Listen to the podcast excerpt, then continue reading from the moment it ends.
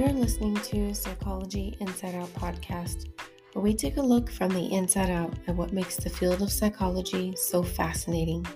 We interview researchers, educators, fellow students, as well as experts both professionally and experts by way of their own experiences with mental health. Pleasure in the job puts perfection in the work. Aristotle. In this episode, we talk to a student who seems to have honed in on this.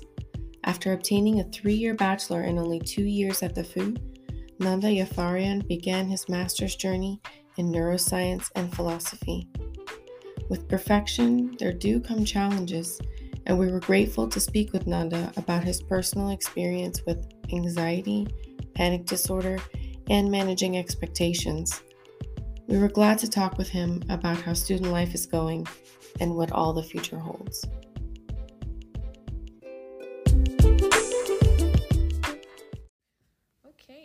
So welcome Heidi, welcome Nanda. Thank you for coming. So today Heidi and I will have a little talk with Nanda. Thank you very much for coming once again. So Nanda is a former bachelor psychology student who graduated um, in two years, and now he's doing not one but two master programs at the same time. So we have a lot to talk to you about. and but before we get into detail, so why don't you share a little bit about yourself and what brought you into psychology? All right, sure. Um, so, yeah, my name's Nanda. I'm um, grew up in Germany, 23 years old in like two weeks. Uh, Okay. And yeah, I guess uh, what brought me to psychology was, uh, I think when I was like 15, 16, I got really interested in politics. And I joined this really weird Facebook group with a lot of conspiracy theorists and like a lot of very, very weird people, a lot of right wingers. Um, and I just started having conversations with them and like kind of figuring out how to like just talk to those kinds of people Mhm. like what sets them off if there's a way to like just kind of work with them to get them to like more helpful um, opinions and Mhm. I just I got really interested in political psychology um, and then yeah I just decided to study psychology and the first place that I found where I was accepted was here in Amsterdam Nice. yeah. Um, and then I didn't really inform myself that much about the program, and at some point I found out it, it was much more based on like natural science here Mhm. than what I had expected. So yeah, that's kind of how I got into psychology. Cool. Interesting. I mean, you're, I have to say, I knew your name before I knew you. You're Mhm. quite known, I feel like, in the international group. Um, and uh, as Anna was sharing, you, you're quite ambitious. You've worked really hard uh, with your uh, undergrad and then now working on your master's. Can you share a little bit about why, um, yeah, how, how that motivates you? Why did you choose to do it so quickly? Yeah, sure. Um, guess maybe it makes sense to kind of start like at the start. Yeah. So like in in school, I really wasn't motivated at all. I got like I got by without doing too much studying, but I ended with like pretty um, mediocre grades. And, I, and then I moved here, and um, both uh, socially but also academically, I was suddenly much better at things. Interesting. Um, so before that, I, I also wasn't wasn't that sociable, and now, like you said, a lot of people know me. I'm very active in like group Mhm. chats and Yeah. so on.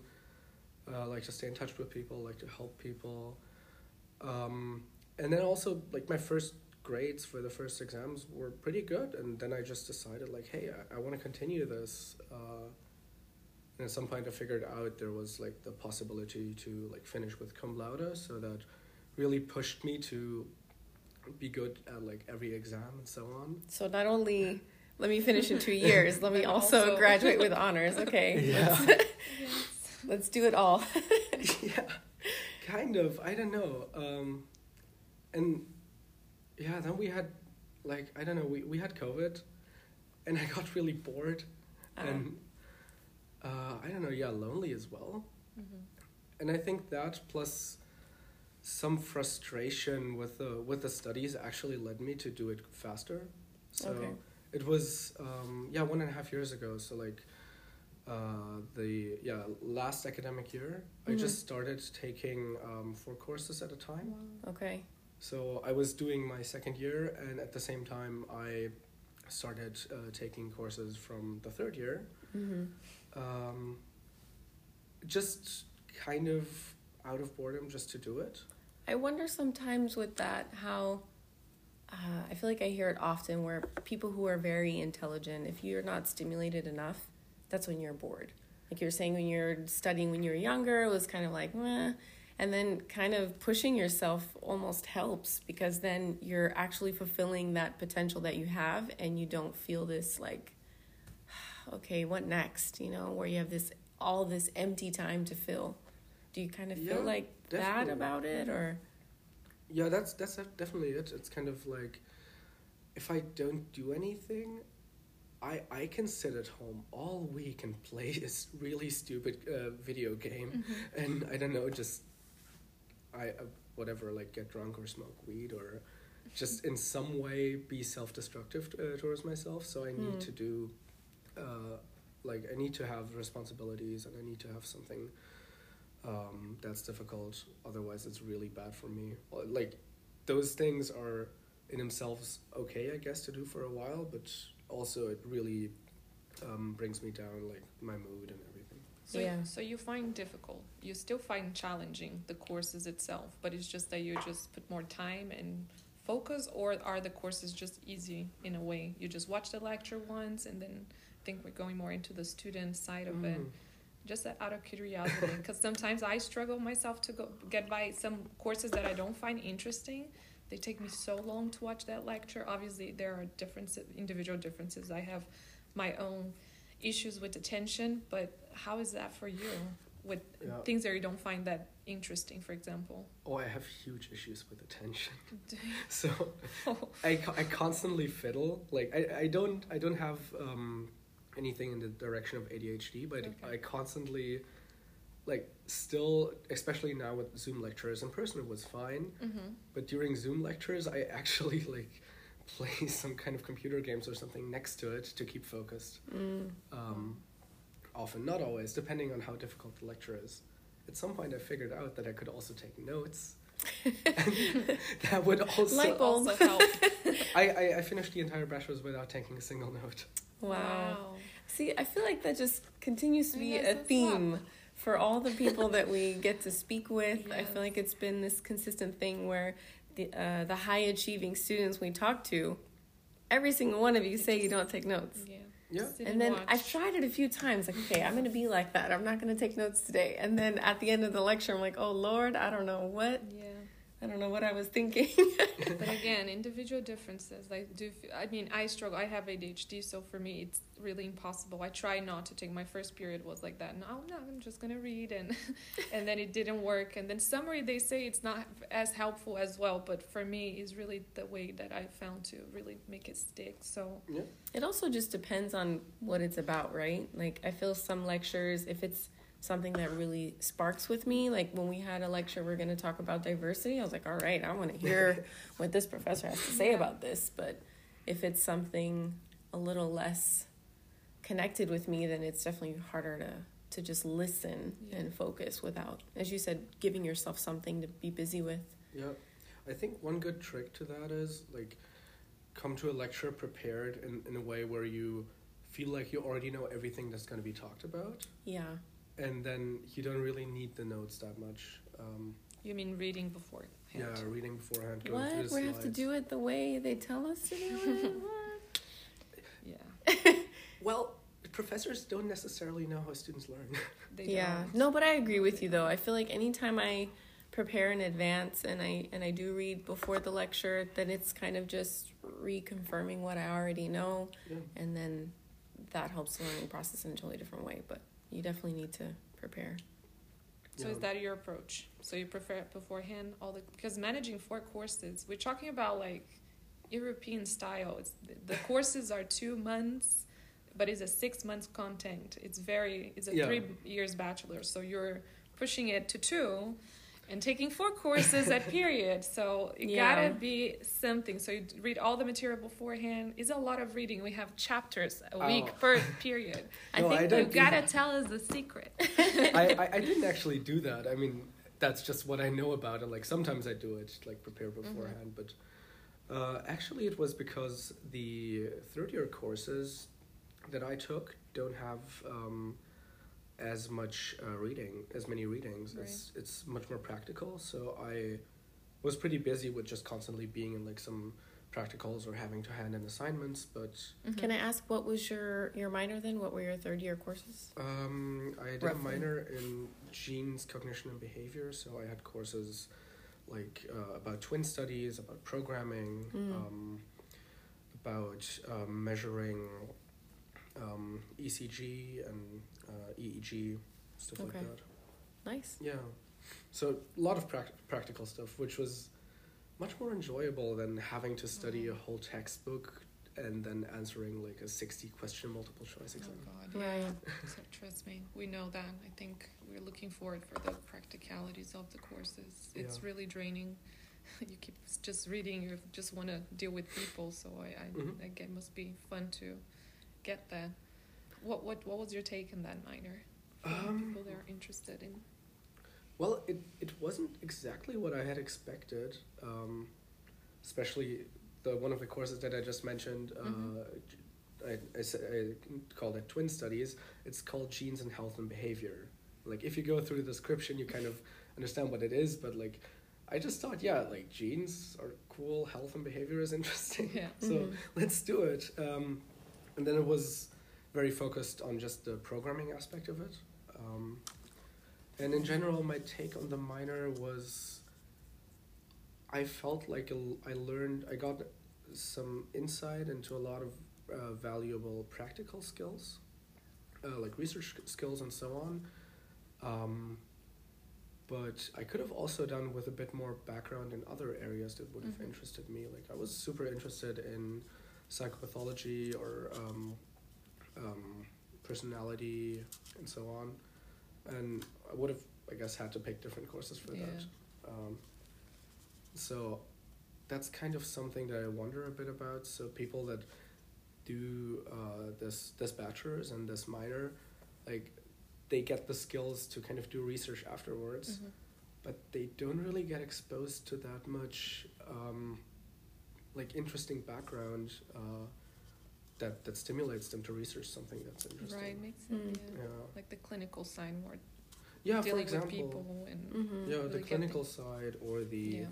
even if you don't do clinical re- research, even if you just do like fundamental research where you want to figure out how the mind works and so on, um, still kind of yeah. That's the interesting point because then you're gonna do you're gonna go straight to research when you don't have much of that clinical experience that probably would be really Mhm. beneficial to have.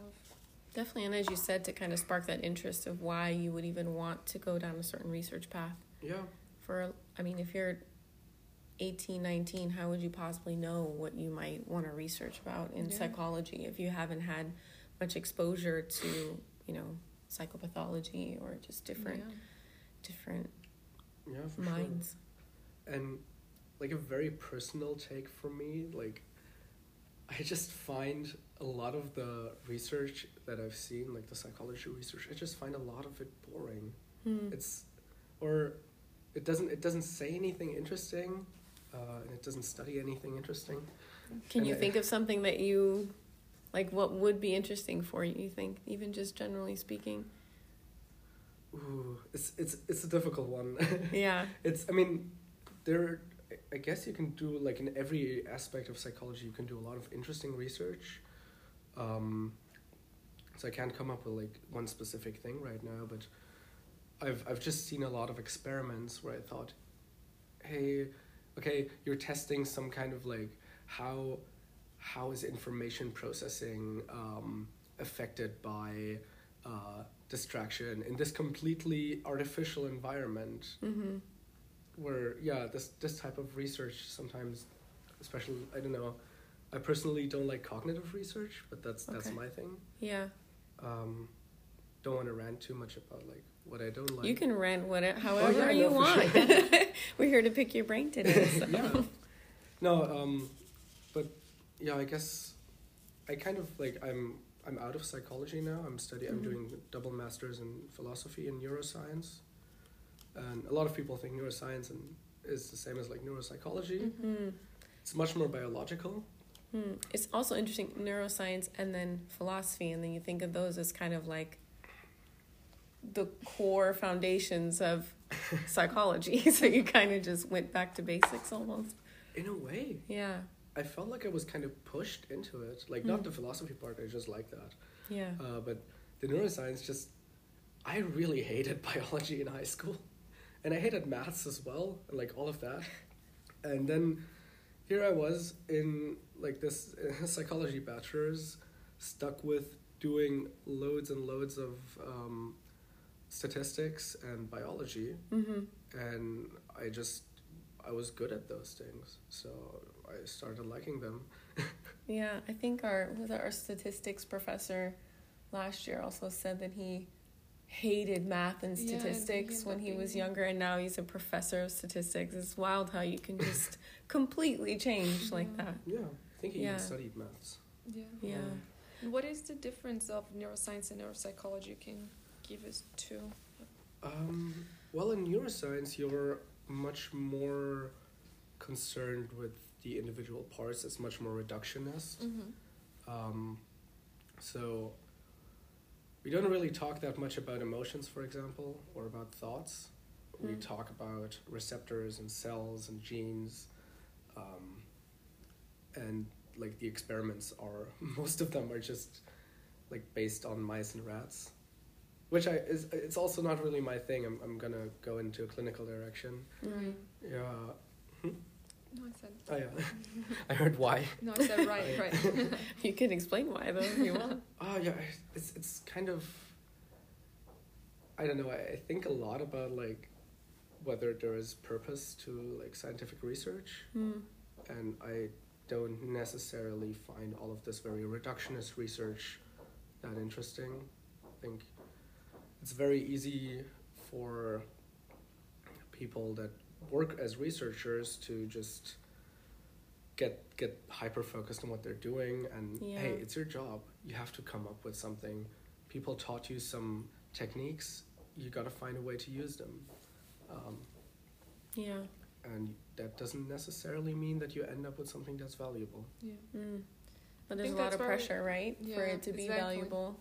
Yeah, that's where we stand in science right now, right? To produce research and yeah put it out there and just do it. Just Mhm. make sure publish, publish, publish, and yeah can we actually get, you know, the valuable things out of it? We don't don't really know, but I guess that's kind of like, in a sense, how it's been for the last, God, I don't know, for the past pretty much, really. You know, until someone comes with a great idea and kind of shifts it, the whole thing. But is that a better way to do that? Do you think so? Do you have Um, any ideas of how could we change research in a sense um or focus? Because there's a lot of money involved, isn't it? I think that's the problem. Um, like, it's it's a I have a very postmodern take on that to a certain uh, extent that we we just have this very performative aspect of research where it's like, hey, it's your job, it's, you're gonna do it, and so on, and I think at some point uh, there's just a lack of intellectual honesty where it's like, hey, Mhm. maybe we shouldn't research this. Maybe we should stop. Maybe our job doesn't make sense Mm-hmm. in some areas, which is something no individual can like accept. That that has to come from above, like in, in terms of allocating money towards certain Mm-hmm. um, institutions and so on to just decide what makes sense and what doesn't. hmm You sound kind of passionate about it. Do you, can you think of something that Uh, comes to mind in that way? Like, what what shouldn't be studied that much? yeah. Uh,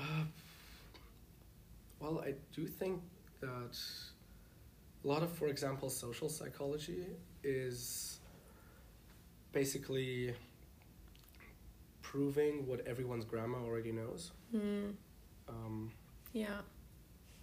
I get that. It this this period um, in work and organizational psychology at the end? it was this whole section on uh, when we talked about happiness, and they said people get happy. People are most happy when they're around people that they love, and I'm like, yeah, no shit, Sherlock. And now yeah. everyone who's alone, hello COVID, let's yeah, just rub it in surprise. the face. Like, yeah. yeah. why do we have to talk about this? We already know this. So I, get, I kind of get what you mean I there. get what you mean totally. I think you have an important point because, but it's the system, isn't it, that we are in it? It's universities, It's the whole academic journey that you have to go through and publish and publish. Is there another way? Do you have any proposed idea for how could we do it differently? because I guess it's like you're 23 and yeah, you know, hopefully this generation might make a little shift on that. Is there a better way to do it, other than the system? Because there's a lot of politics and you know a lot of money into research.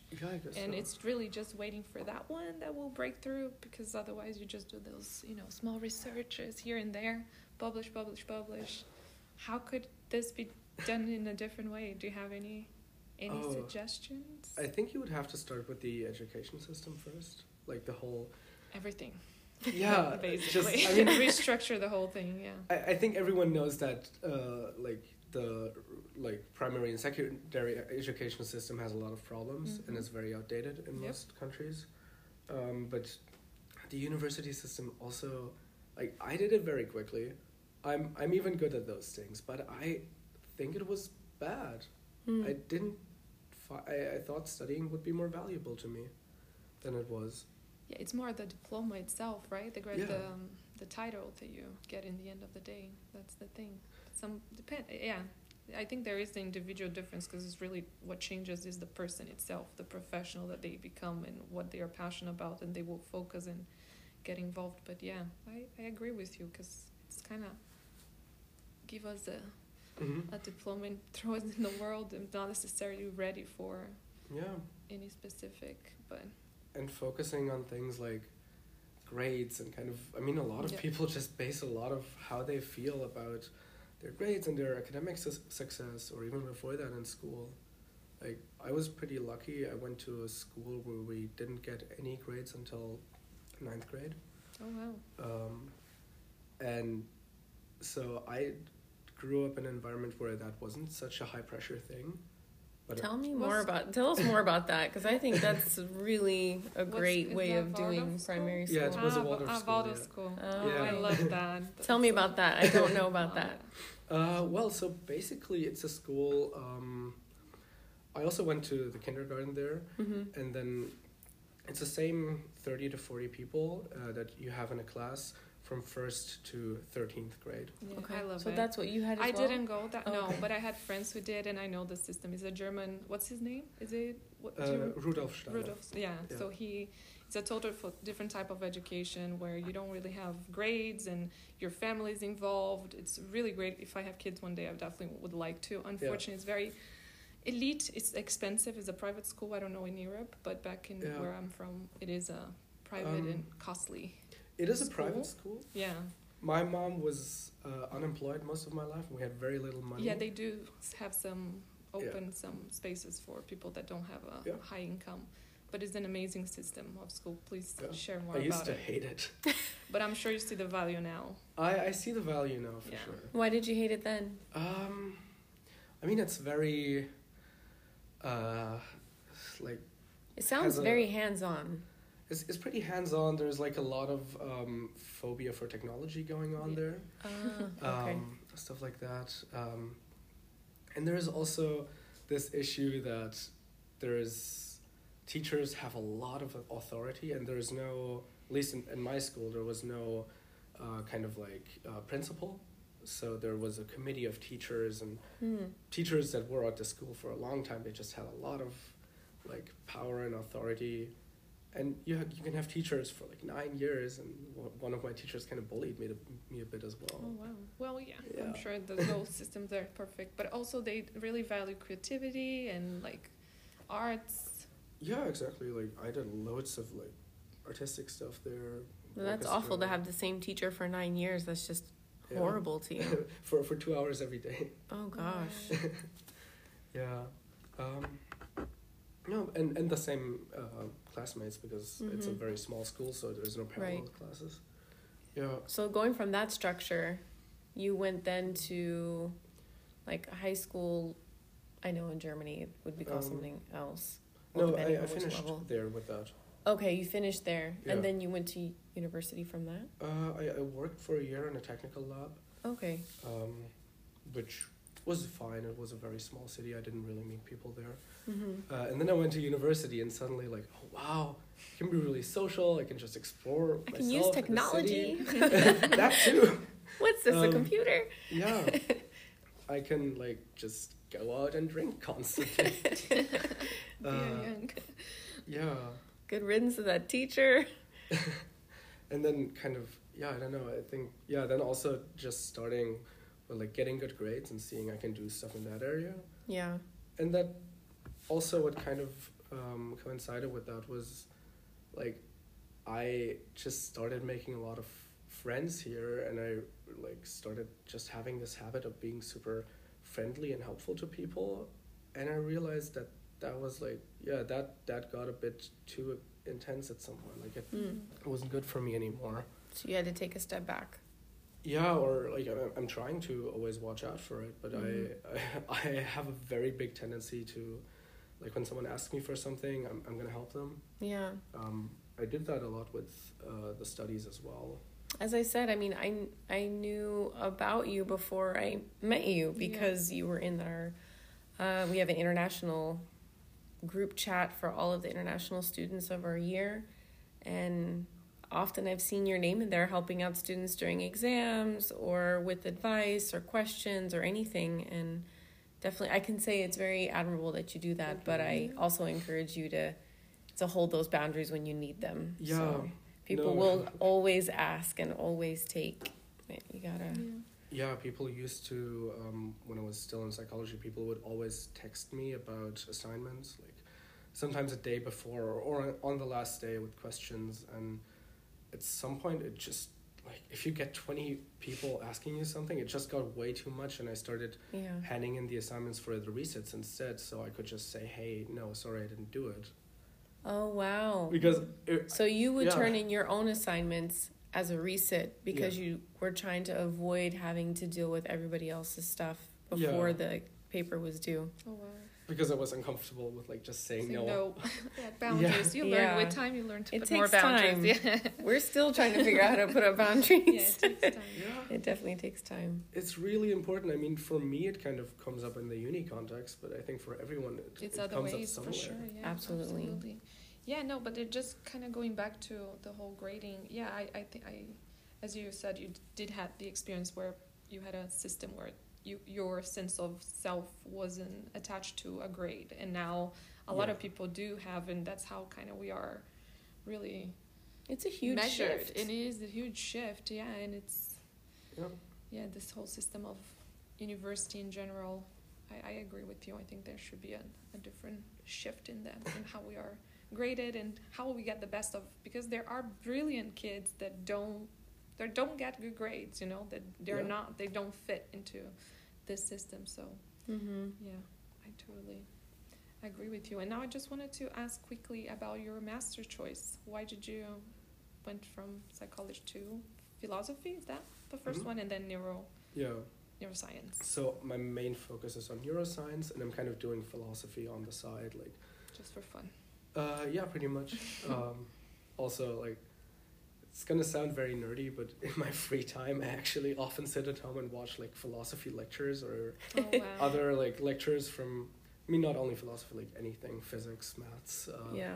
but l- the past month a lot of philosophy and theology lectures Mm. oh wow yeah um, well philosophy because i like it and it, i just find it a nice way to i guess it's i guess it's just intellectual masturbation it's just Great. fun. um, and neuroscience is much more of a practical choice. Like I said, I've found myself a bit pushed into the direction of science. Mm-hmm.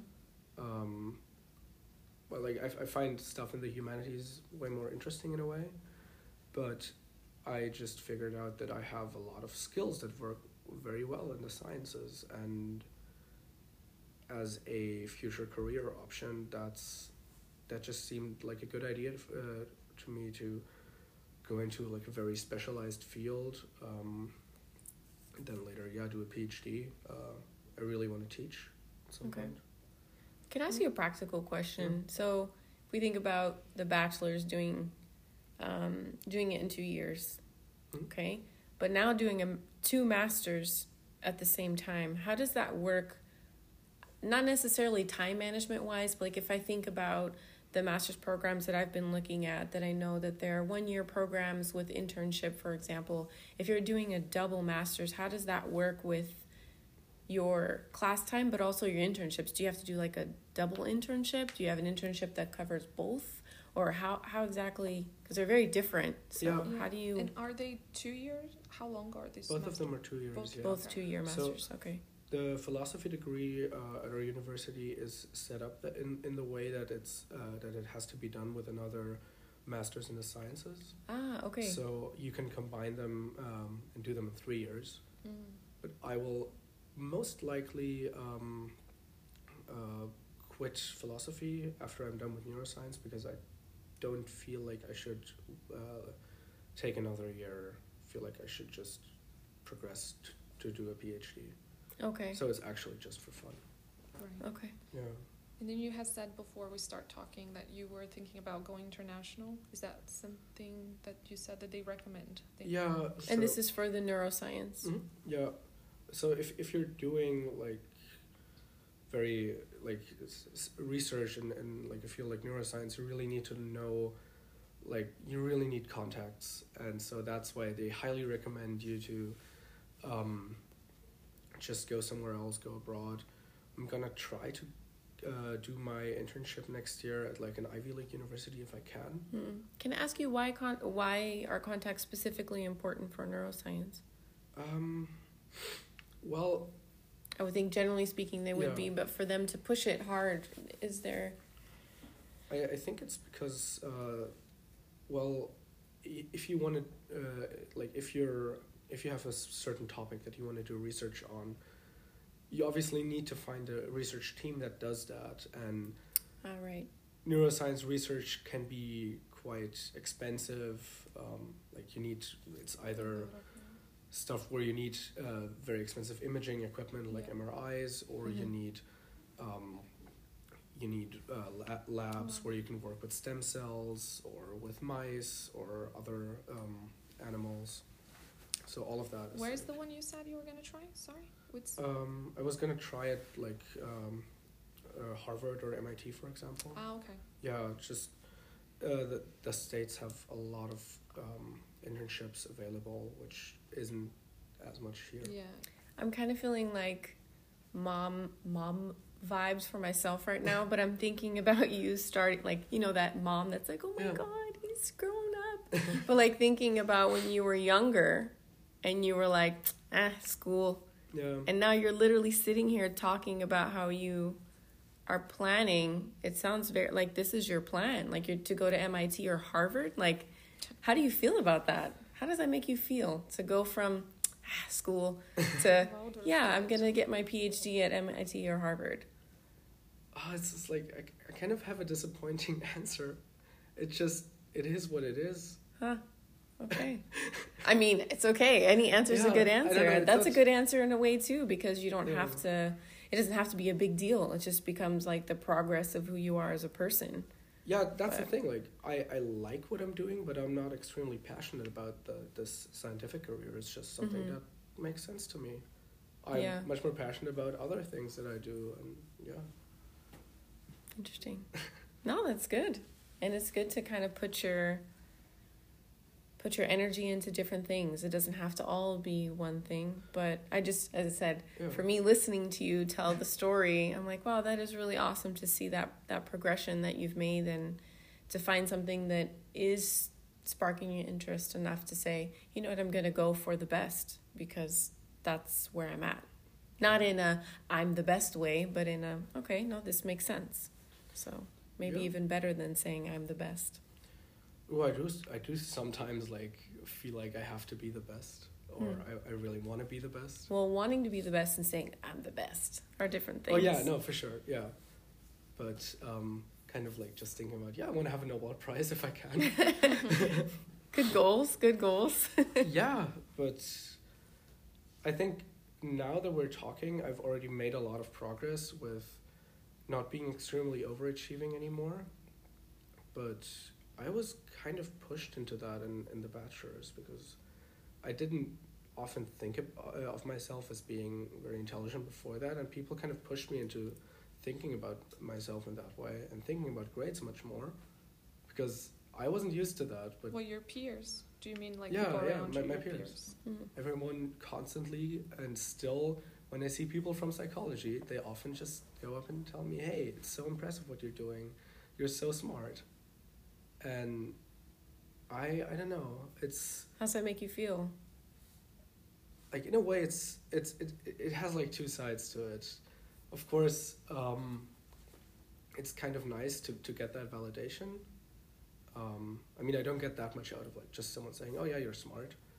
Uh but on the other hand i also don't want to be reduced to that.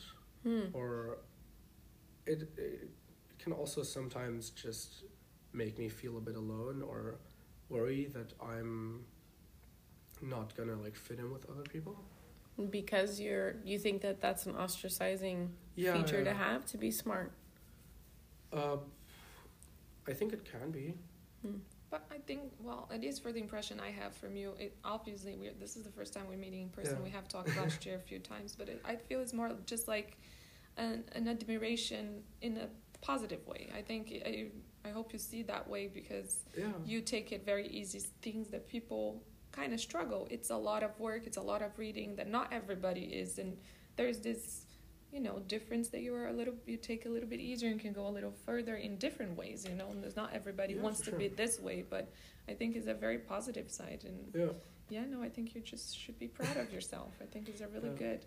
And I think that's also takes us to the direction I would like to get in because we talked about off um, the the show here about anxiety and panic disorder and if you Mhm. can share a little bit about that because I think there's Yeah. there's also the good side, super smart, going through, you know, masters, two years programs, but there are also, you know, anxiety and Yeah. other types of things you struggle with. If you don't mind sharing that sure. side with us too, because I'm sure there's a lot of people Yeah. struggling with that too.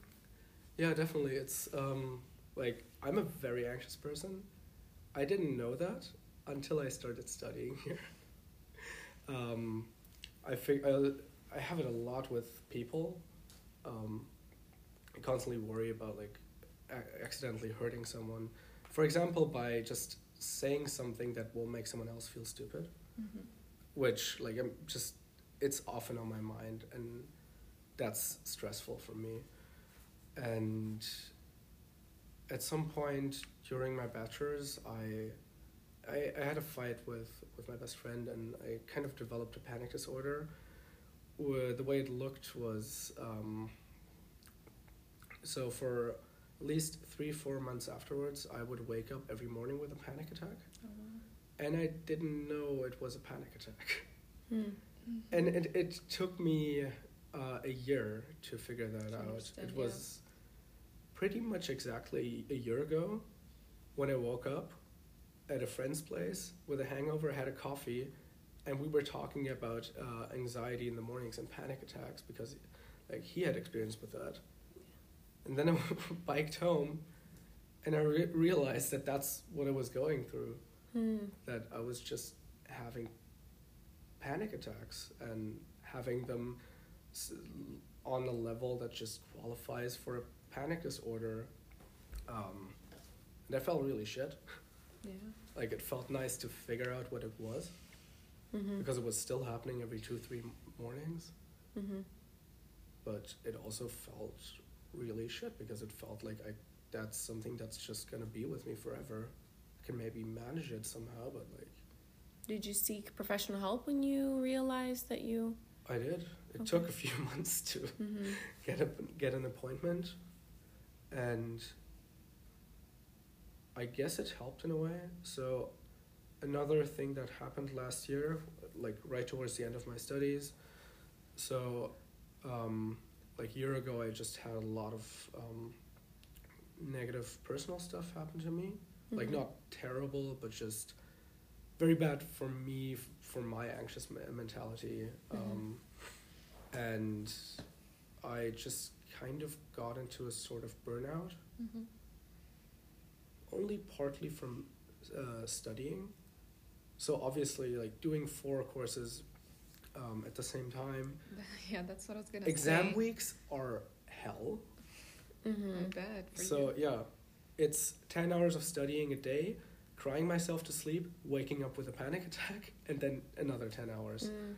So And then also, you- as you've shared, you're someone who wants to help everyone, and Yeah. people come to you. So then, as you're dealing with your own Mhm. stress and anxiety over the exams, you have people coming with their questions and their. It comes at a cost. I think this overachieving. It's fair to say that it's not all. It's not that easy and all flowers. It it definitely has a toll on you, and I can definitely relate to this. Only realizing after a very long time about feeling panic and anxiety. I it took me years to realize. Oh wow! It was only until I started studying that I was like, oh okay. And like you and as you just said, like oh it wasn't that bad, but for me. I mean, it is really bad if you're feeling and it's hard for you, no matter what it is. yeah, And that's something that I also had trouble, so I can relate and I well, can tell you, yeah, it's really bad. Whatever it is for you, it doesn't matter. It may sound not that bad for everybody else, but yeah. once you're dealing with it. So, how was the your process with help there? Um, well, it, it's it's difficult to say because I felt like I also grew a lot during that period, Mm-hmm. and it really, it, it kind of a lot of the panic attacks went away, Mm-hmm. and it got much easier.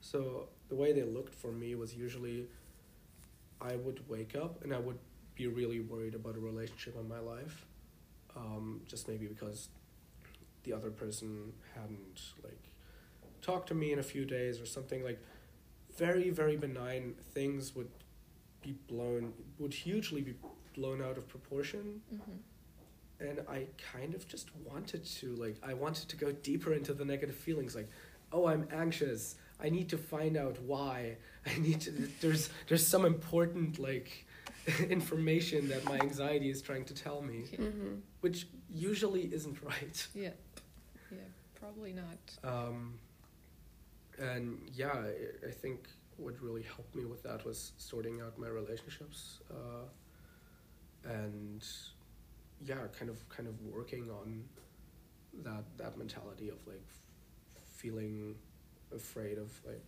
being abandoned or stuff like that Mm. Did you had professional help, therapy? yeah i, I had therapy as well um, Do yeah you still have therapy now, or do you manage it in another way? Like, how do you manage it now?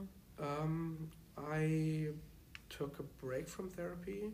I might go back to it. So it kind of uh, around like November, December, I really felt like everything was really good, Mm-hmm. and then this month wasn't so good.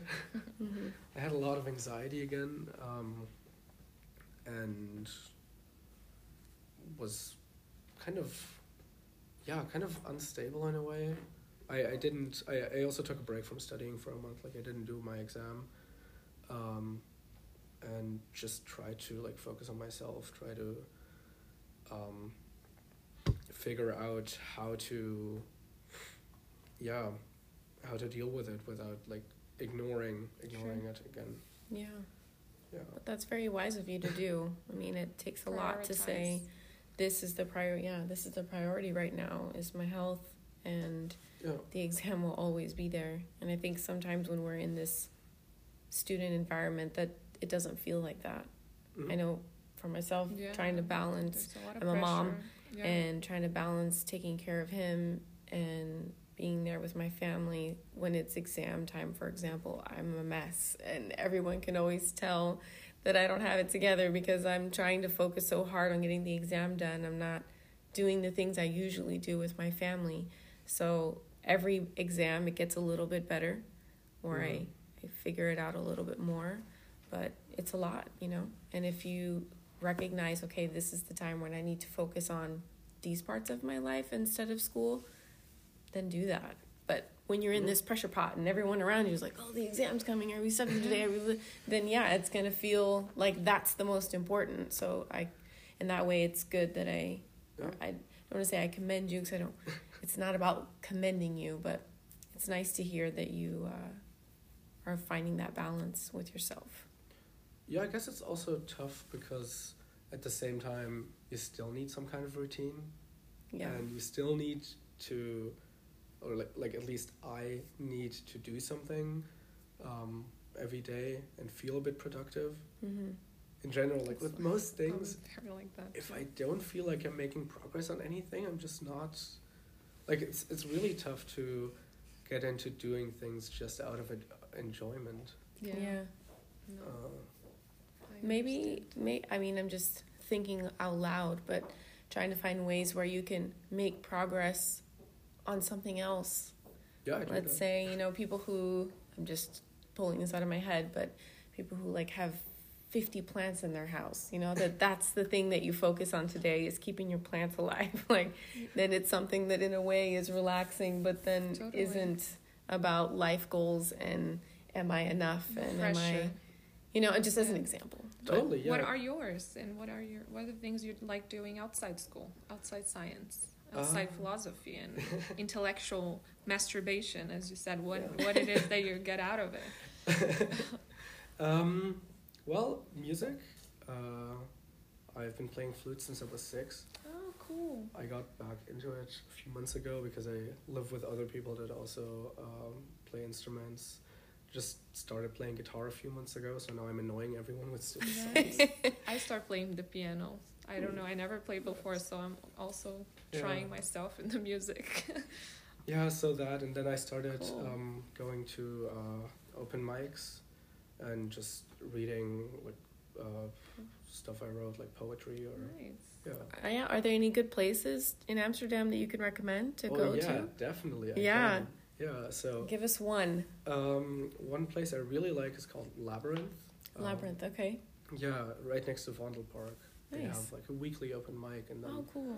oh. I've been wanting to do that. That's nice. poetry and jazz nights as well. nice. Mm. Now that everything we can do things, you know, Yeah. gotta get out exactly. there and I enjoy. can slowly come back to normal, normal life. Yeah. yeah. Well, it's good to hear, and thank you so much for coming today and talking with us. It's been really nice and informative, Yeah. but also, as Anna said, I think for me the takeaway from today is you can see how someone is high achieving, you can see someone is getting good grades and all of that, but it comes at a cost sometimes, and it's it's nice to hear the human in you, to hear how you want to be there for others and help other people. I have a fixer mentality myself, so I, I resonate with that a lot.